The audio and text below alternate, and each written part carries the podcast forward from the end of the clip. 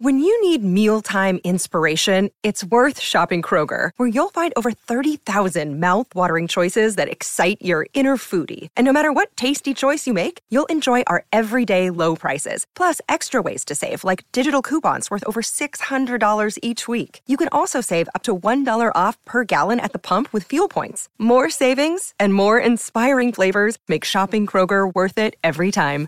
Kroger, fresh for everyone. Fuel restrictions apply. Another day is here, and you're ready for it. What to wear? Check. Breakfast, lunch, and dinner? Check. Planning for what's next and how to save for it? That's where Bank of America can help. For your financial to-dos, Bank of America has experts ready to help get you closer to your goals. Get started at one of our local financial centers or 24-7 in our mobile banking app. Find a location near you at bankofamerica.com slash talk to us. What would you like the power to do? Mobile banking requires downloading the app and is only available for select devices. Message and data rates may apply. Bank of America and a member FDIC. This is the Wealth Ability for CPAs show. Better clients, better practice, better life. Here's Tom Wheelwright. Welcome to the Wealth Ability Show for CPAs, where we're always discovering how to build better clients, a better practice, and a better life. Hi, this is Tom Wheelwright, your host, founder, and CEO of the Wealth Ability Network. So it's busy season, and we're all, you know, really getting engaged with tax returns, and we're busy doing that. One of the stresses of busy season, actually, two, um, it, it relate to pricing. How do we price our tax return? How do we charge for the tax return? When do we collect for the tax return? And the other part of that, of course, is entering our time. I mean, we spend hours and hours and hours just in entering our time. And that's a big stress for us. It's a big stress for our um, for our staff. And of course it causes other problems because if we bill by the hour clients don't want to call us. So we have a very special guest geraldine carter who is um, a, a, Geraldine, I don't know if the book's released yet, but I'll let you talk about the book. But it, the book is zero to subscription. And I love this. We've actually implemented it this year in our CPA firm. And uh, it's one of those things that scares the daylights out of you um, leading up to implementing it and you make all sorts of mistakes implementing it which we've made all sorts of mistakes. And uh, we'll talk about what those mistakes some of those mistakes and and really get geraldine love to get your views on it. But first of all welcome to the show geraldine. And if you would just give us a little bit about your background and why you do what you do um, coaching cpas sure. So thanks tom for having me. It's a pleasure to be with you. So I work with CPAs one on one and in group settings to help them basically get their lives back without forsaking revenue. We know that CPAs, the business model for CPAs is broken. It's always been broken, but they've been able to kind of keep it MacGyvered together with hourly billing and working for all kinds of clients. But it leads to working long hours, 50, 60 hours a week, and catching up on um, on weekends. And this is not a life for people who are well educated, who are talented, smart, hardworking. They deserve better. And in the industry, there's not a lot of conversation. There's insufficient, I would say, conversation around how to get off of the tax hamster wheel and how to create a business that thrives, how to create a CPA firm that thrives with you as the owner, working reasonable hours. And I'm talking 40, I'm talking 25, I'm talking five, if that's what you want while making more, more than enough money and while having clients who are great. So that's what I help my clients do. And that process takes typically six to eight months.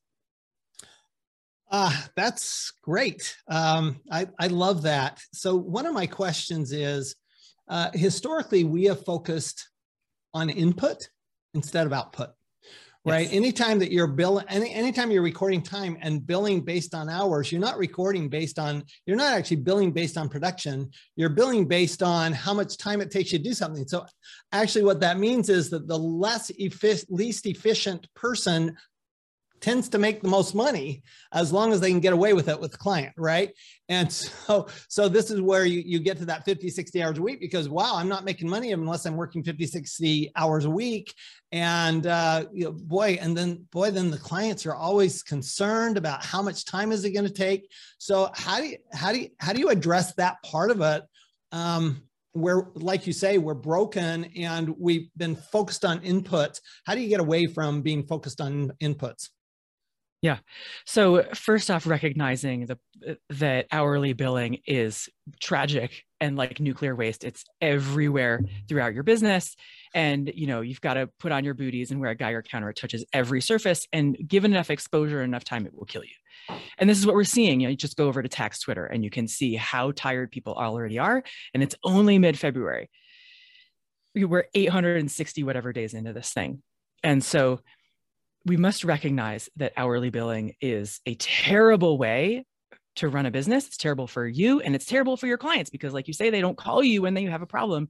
And then you see on tax Twitter, hey, you know, the CPA going, maybe you should have told me about that. But the client's like, well, I didn't want to call you because you were going to send me a bill for $125 for 15 minutes.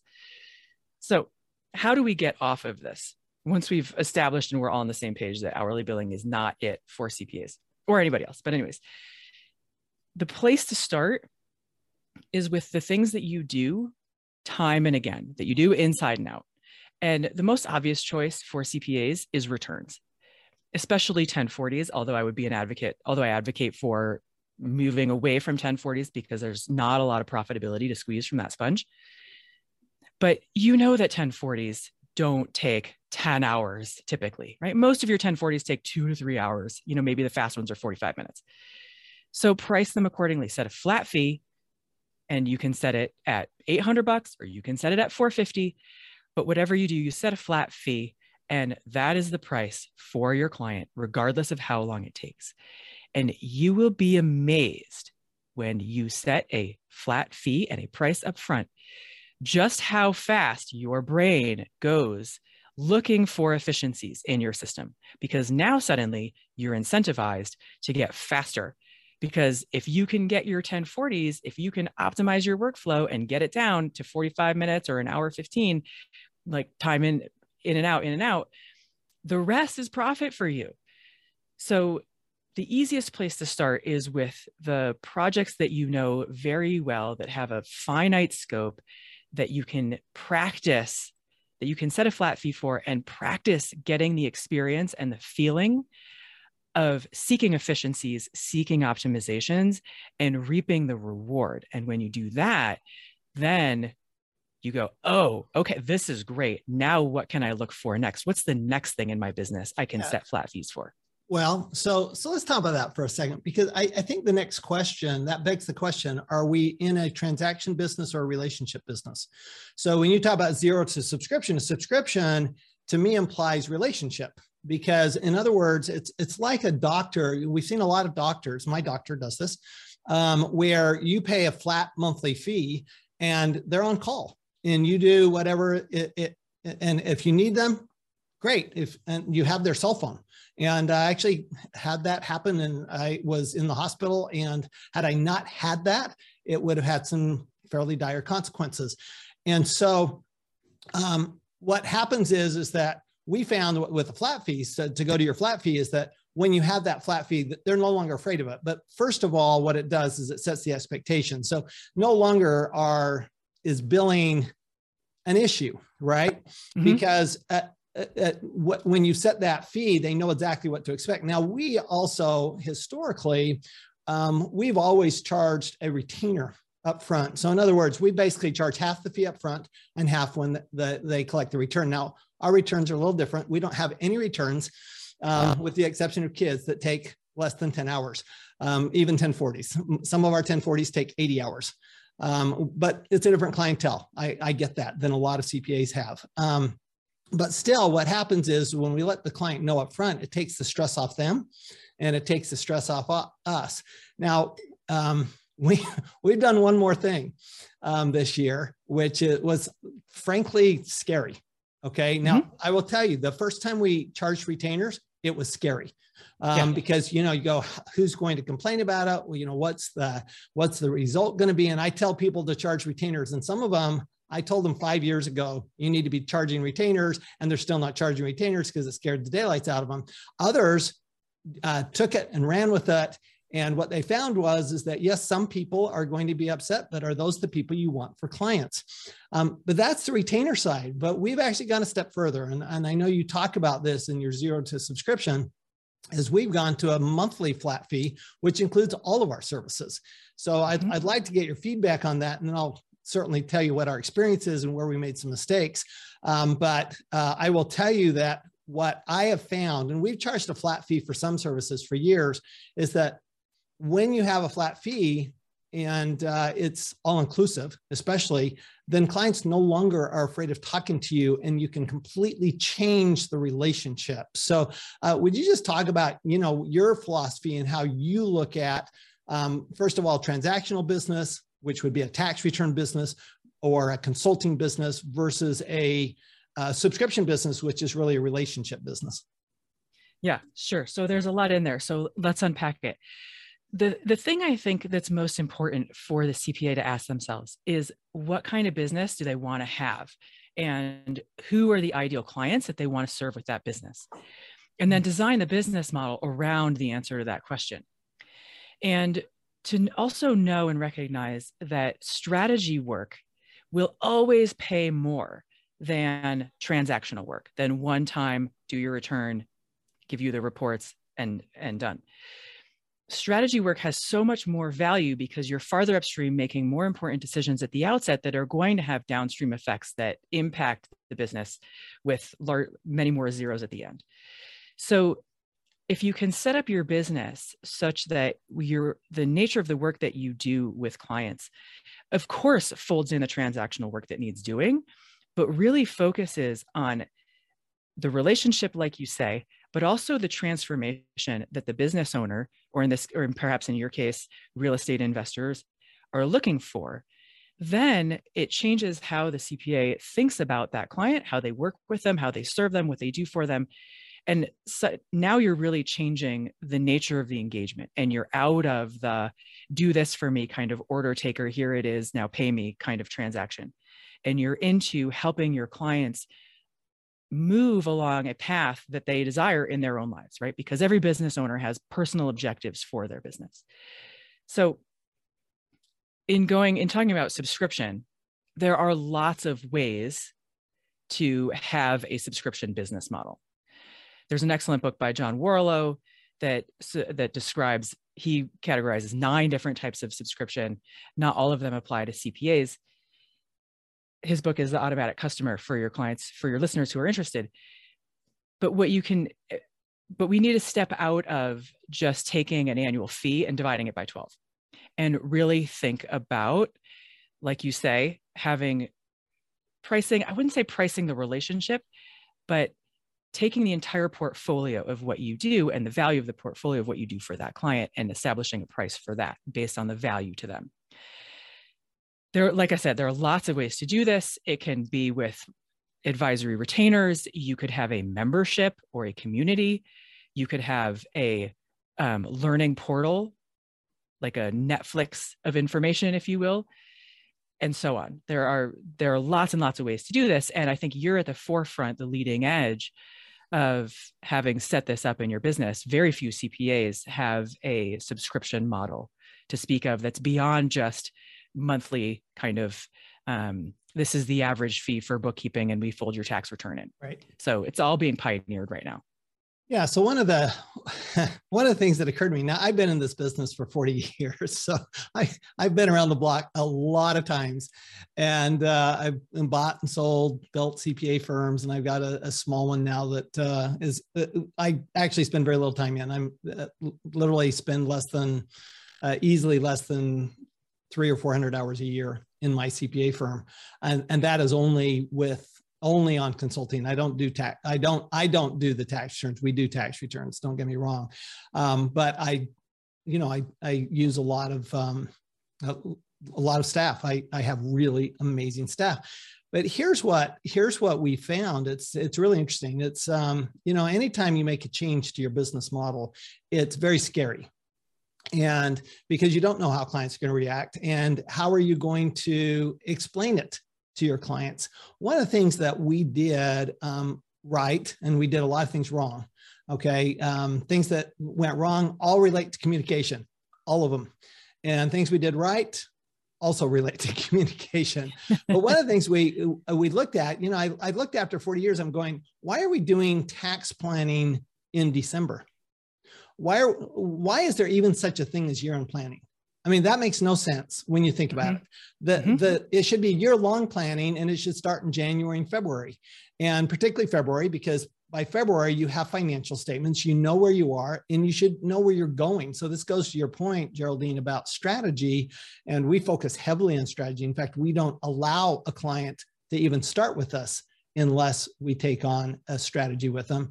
Um, but when what what we we're finding is in having those calls with the clients because of course we're you know rolling out a whole different way of operating was that people would say well gee so instead of talking to you twice a year now i can talk to you six or eight times a year or even 12 times a year. And i'm going absolutely. Absolutely. Now is that a big risk um, as far as time goes? Yes but consider we no longer record our time. Mm-hmm. so would you talk about that just that overcoming that stress um, of implementing something new like that, Geraldine? And how do you get through that whole stress? And how do you make sure that it doesn't just consume you and that you actually get that communication out right to the clients? Sure. So the the uncertainty of making the change is going to be there, right? Because there are things that you don't know how it's going to play out. So the question is how do you how do you navigate this change with a minimum of stress? And if the stress for you comes from the thought, what if we screw this up and we lose half our clients and they walk, then start smaller, right? Start with a pilot group that is something that you can wrap your arms around, that if you screw up, you're not going to be, it's not really going to hurt. It's going to hurt a little bit, but it's not going to sink your ship. So you might imagine starting with a pilot person of one or two clients to see how it goes, or you might imagine piloting it with five or 10 clients to see how it goes. And you can position it with your best clients with whom you've had perhaps a long standing, trusting relationship that you've built over time and say, look, we're doing this new thing. We're, we've planned it out. It looks like this. We think that it's going to go like this. We think it's going to be better for you for these reasons. There are some things that because it's the first time, we will have to work out kinks along the way, but we've we think that this will be better for you. And you can pose it to the client, is this something that you would like to pilot with us? And they can you can give them a choice, yes or no. And if they see the obvious benefit, they may you may be shocked. They may say, oh, yeah, that is way better. Because if you're designing it to be better for the client, which presumably you are because it's your business and that's the whole point of business, then they're going to want to want it. They're going to want it. So you run the pilot, you have it with a small enough group of people that you're comfortable with. You work out the kinks. And then once you've worked it out to the point where you're comfortable launching it to a larger group, then you launch it to the next larger group. And you can do it in phases like that until you've made the transition or until you've made, you're comfortable enough that you can transition the rest of your firm in one fell swoop. But just recognize that the stress, the uncertainty, especially, is just going to be a passenger in the journey. So, you know, give it a cookie and just go tell it to sit in the way back and do its thing. And just recognize that that's part of it. And if you're designing something that is good for your clients and you, back to your point about communicating, you cannot over communicate. If you communicate upfront transparently with your clients, it will make the transition that much smoother. Well, and and and that's where. So we made a couple of mistakes. I mean, uh, I'm I'm as you know, I'm a go big or go home type of person. I don't, I thought about doing it that way and, and kind of testing it, going, yeah, mm-hmm. nah, I'm just going to do it. So we just, just for it. we just, we just did it. Mm-hmm. And, um, but what we didn't do was uh, give, uh, initially give clients a choice. And mm-hmm. I, I, actually think that one of the things that we can do best for our clients in any aspect of our business is to give them a choice. Okay. do you want to? I mean, and the choice should not be do you want to work with us or not? The choice should be okay, would you want to work with us this way or would you want to work with us that way? And uh, at least in a transition period. So, one of the things that we ended up doing, we corrected along the way, was said, well, look, if you'd prefer, we can this year we can go mm-hmm. along and do it the way we did last year. Now, we've always done a flat fee up front on the tax return. We've always told them exactly what it was going to cost. So that's not so you know you're right. We have done it gradually, right? We we first started probably 15 years ago um, was the first time we charged a retainer right? Basically half of the tax return fee up front. We charged that in January. That was actually, we did it because the bank pulled our line of credit and we needed money. So we we were actually we we did it out of necessity. And you know, I, I ever since then I've been telling people, why are you being a bank? Um, it makes no sense. You're not in the banking business. So um, rather, and then the other part of that, of course, you charge the retainer up front. Um, it, it's less of a fee to pay when they when they actually pick up their tax return, but that was still too transactional to me. So um, what I found was is that you know as long as clients uh, get a choice and we communicate here's what the choice is and the, the choice is in our case we decided that choice was going to be temporary so yes we're we can continue like we did last year so that you can kind of get a feel for this but know that next year it will be permanent what's interesting geraldine is um, a number of our clients when we first announced it just literally jumped for joy they said this is so much better we are yes. so happy with this mm-hmm. i mean the, the reaction was like wow and then there were a few clients that were a little hesitant and they said, well, we'd like to have a choice. So we gave them the choice and they all ended up choosing the monthly flat fee. Um, because once once we start looking at look we're not now we're going to do what we're going to do is we're going to look at your tax planning in february and again in march and again in april and again in may and we're going to look at your tax planning on an ongoing basis then all of a sudden they go well wow that would be so much better and um, and and it's it's worth paying because you're going to have to charge more, right? You're doing more, so you are going to have to charge more, and that's the other thing that you know everybody's afraid of. Well, we're raising our fees.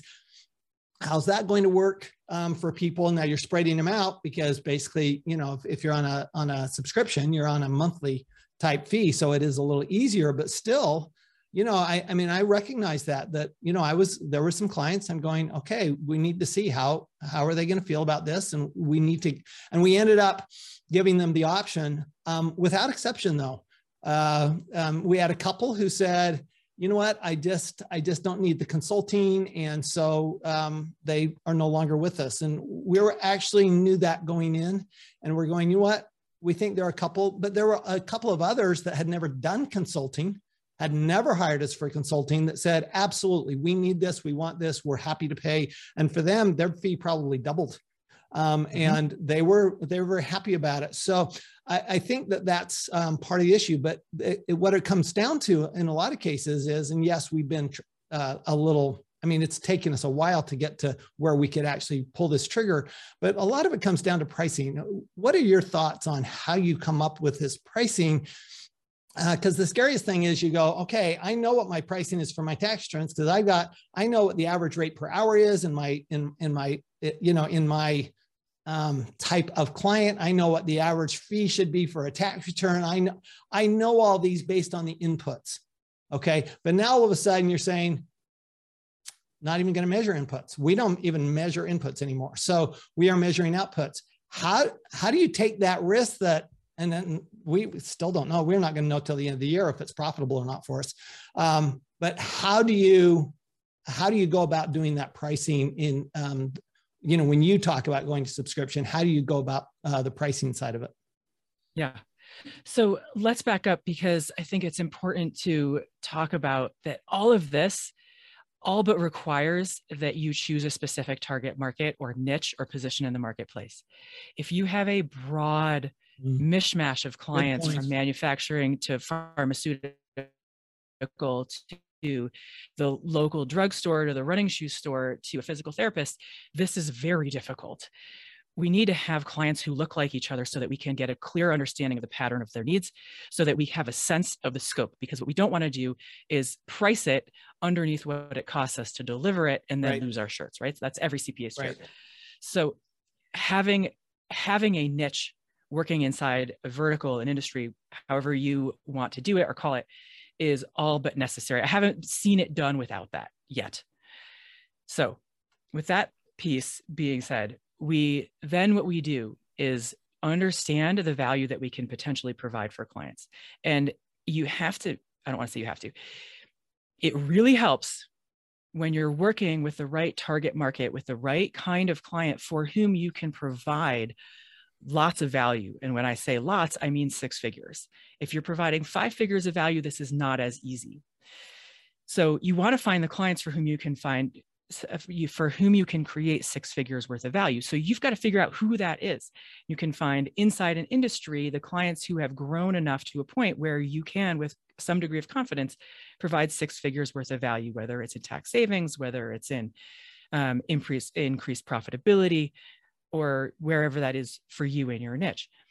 And what my clients do and this is another reason the hourly billing is so bad is you don't get paid to do this work right but it's so valuable you take their financial information for a couple of years, you take their returns, you go through everything, and you run the scenarios a bunch of different ways.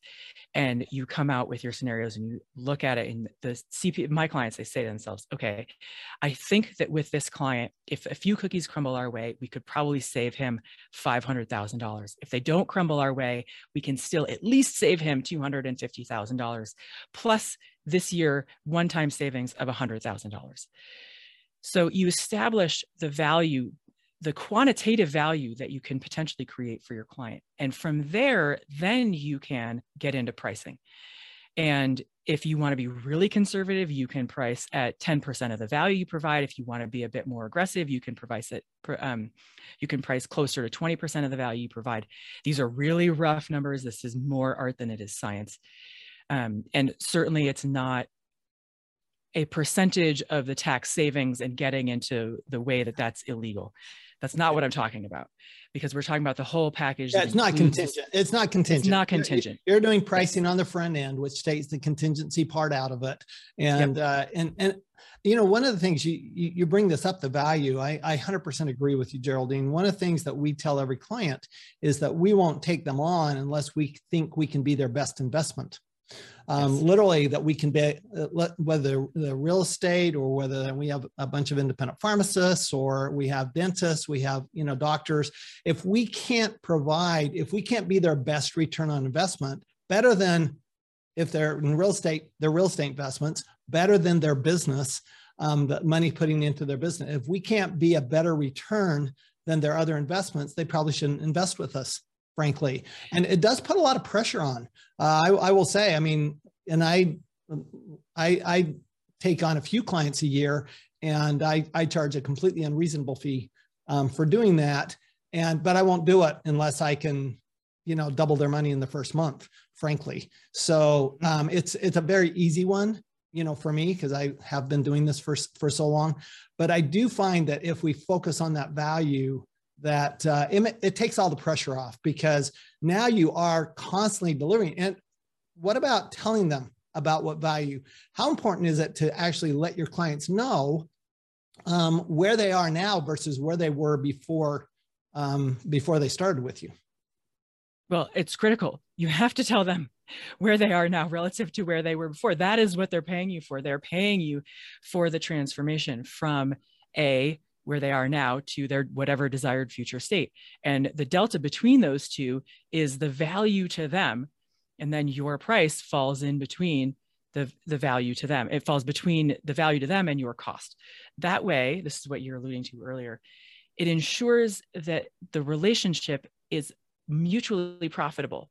And right. this is when business gets really enjoyable because the transaction is profitable for your buyer and the profitability to them is what they would have paid the value they got minus what they paid.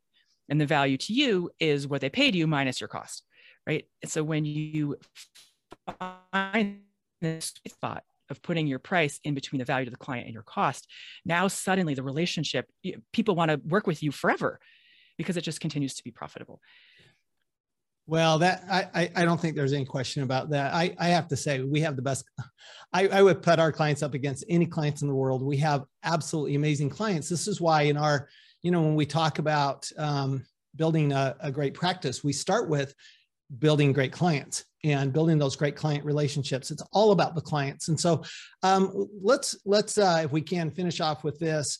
How do you um, how do you go about uh, really identifying which clients are those clients that you're going to have fun with and you can absolutely provide value to and uh, and and and you can actually have better clients and not be so worried about being in a transactional business not worried about being a commodity to them and actually be able to provide value. How do you go about that geraldine? I know that's some one of the things that you talk about a lot yeah. And so I think you're asking how do CPAs go about that, right? So, um, and not me personally. So, where we start is inside the existing clients roster, we talk about who the client, who the CPA is currently working with that they really enjoy. And having, you know, I've been on this side of this helping CPAs find a great target market for a while now. So I have a sense of what target markets are good, where the sweet spots are and what that CPA likes to do, what kind of where their skill set is, what they don't want to do. And so we can start with their top 10, maybe 20, but usually inside your top 10 clients, you have a few great ones you really enjoy. You love doing the work, and you would do it all day if you could just replicate and have 40 just like them so that's really what we're looking for is who are your like if you could take your favorite two or three and mm-hmm. replicate them and build your business around that what would that be and what's the value you can provide for folks like that and that's how we get into clarifying the target market that we go after and then what we do is get underneath in the mind of the buyer the tar- inside the target market and understand what they're really struggling with what it is that they want instead, and what is the CPA's contribution to that transformation. So we've got the pain, the dream, and the fix. And then we just we design a set of services, a productized service ladder, and or a product ladder with a set of productized services and a couple of options at various levels, so that the buyer can get started working with the CPA at a, at a in a way that they are currently comfortable with and we take the information, we refresh the website, and we tar- we target that market, and that's how we bring in replicate the best two or three clients and get more just like them, and get them in this transition that we talked about zero to subscription get them moving through this transition of the transactional and into a business that is built around the transformation for the buyer and the relationship with the client. Yeah i, I think you uh, you bring up a really good point is that when you have when you have a constant request from client from new clients to come be part of you your business you, it takes a lot of stress off right when you're making changes because you go okay i don't want to lose clients. I mean i i truly love my clients. I mean i absolutely they all have my cell phone. They can call me anytime. Um, they don't but they they know they can and uh, and we have and we'll set up a meeting at a moment's notice. I don't doesn't matter if I'm traveling, whatever. Um, and and I love those. At the same time, when you make a big change, you go, okay, well, what's my risk here? And if you're if you can't if you don't know how to bring in new clients, which is really one of the things we specialize in in the Wealthability Network is bringing clients to our members. If you if you don't know how to bring in clients, then that can be very stressful because oh my heavens, that's a big loss of revenue. Whereas if you know if you have people who are waiting their turn to become a client, then that's a, that's a whole different level of risk that you have. Even though again, you know, good clients are just you know you've built that relationship over the years um, I, I literally love every single one of my clients and you don't want to lose them at the same time knowing that you have you know that that bringing clients is not that difficult um, takes a lot of the risk out of it yeah. And just to piggyback one quick thought on that is to know your risk, but to also have a deep appreciation for the opportunity cost. Mm-hmm. Because the numbers, when we make this transition, the clients that I work with, they go from working 60, 70 hours a week down to working 30 hours a week, and in some cases down to 10 or five without a reduction in revenue and a much higher quality of life.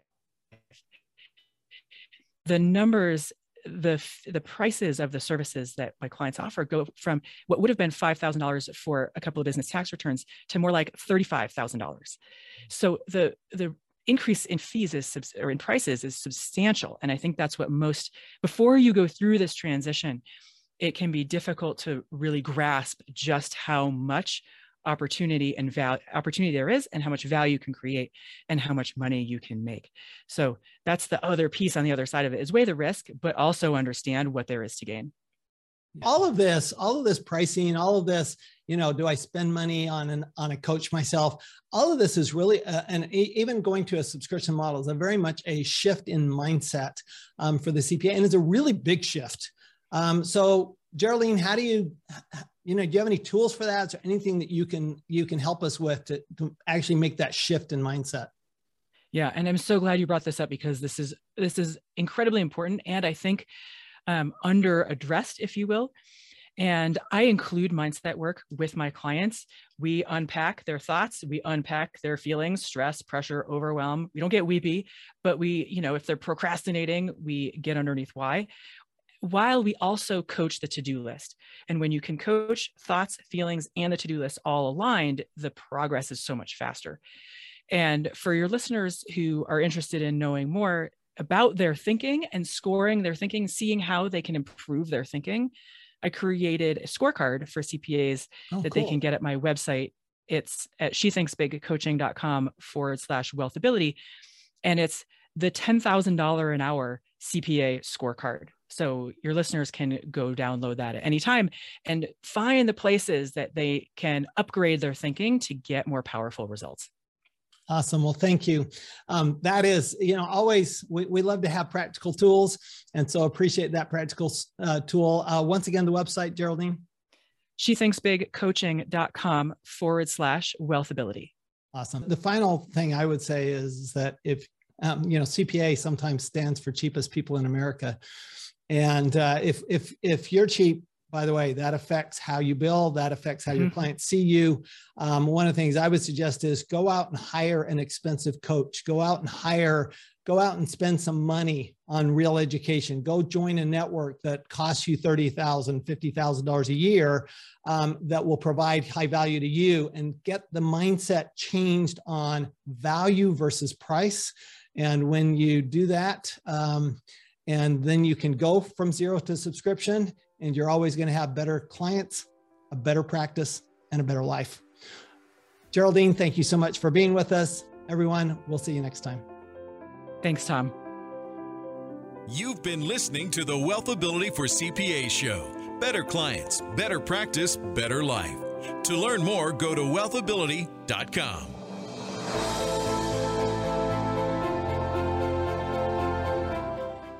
This podcast is a part of the C Suite Radio Network. For more top business podcasts, visit c-suiteradio.com.